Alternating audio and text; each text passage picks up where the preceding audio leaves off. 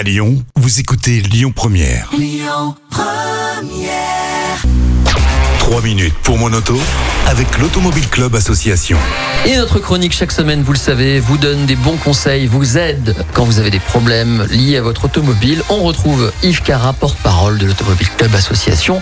Bonjour. Bonjour Yannick. Alors, ça j'adore, cette semaine, c'est une affaire classée, une affaire que vous avez résolue. Racontez-nous. Eh oui, oui, pour nos 1,5 million et demi d'adhérents, on résout des affaires euh, quotidiennement, plusieurs dizaines.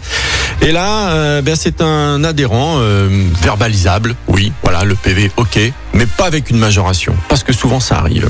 Donc Philippe, on va l'appeler Philippe, un adhérent de la CA depuis 2002 déjà. Hein, allez sur notre site, vous verrez, il n'y a que des avantages d'être adhérent. Tac, ça c'est fait. A commis un excès de vitesse avec le véhicule de son épouse. Hein, c'est important pour la suite de l'histoire.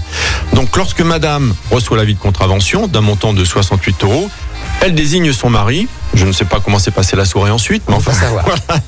Elle désigne son mari en communiquant ses coordonnées dans les 45 jours suivant la date de l'avis de contravention. Donc pour l'instant tout va bien.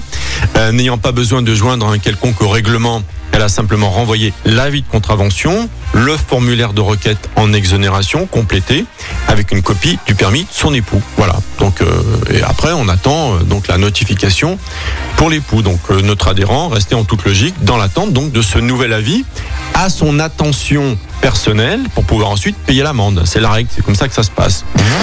Et puis bah, la vie continue, on a d'autres préoccupations, on n'y pense pas forcément. Et puis un jour, euh, voilà, quelques mois plus tard, euh, il a eu la très désagréable surprise de recevoir un avis d'amende, mais majoré, majoré de 180 euros parce qu'il n'avait pas payé.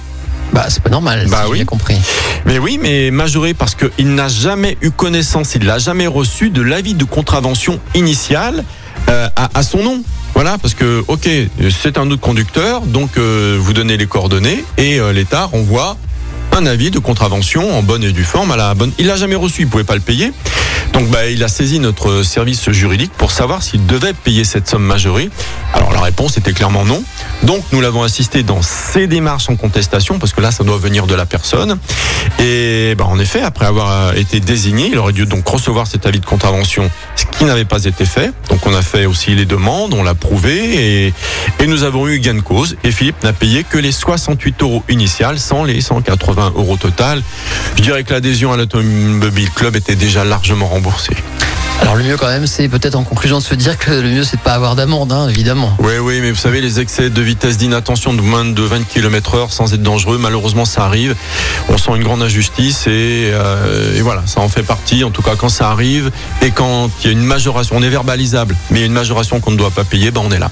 Merci beaucoup, Yves Cara. Je vous en prie, merci, à bientôt. C'était 3 minutes pour mon auto avec l'Automobile Club Association. Plus d'un million et demi d'adhérents.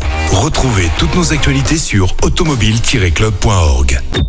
Écoutez votre radio Lyon Première en direct sur l'application Lyon Première, lyonpremière.fr et bien sûr à Lyon sur 90.2 FM et en DAB+.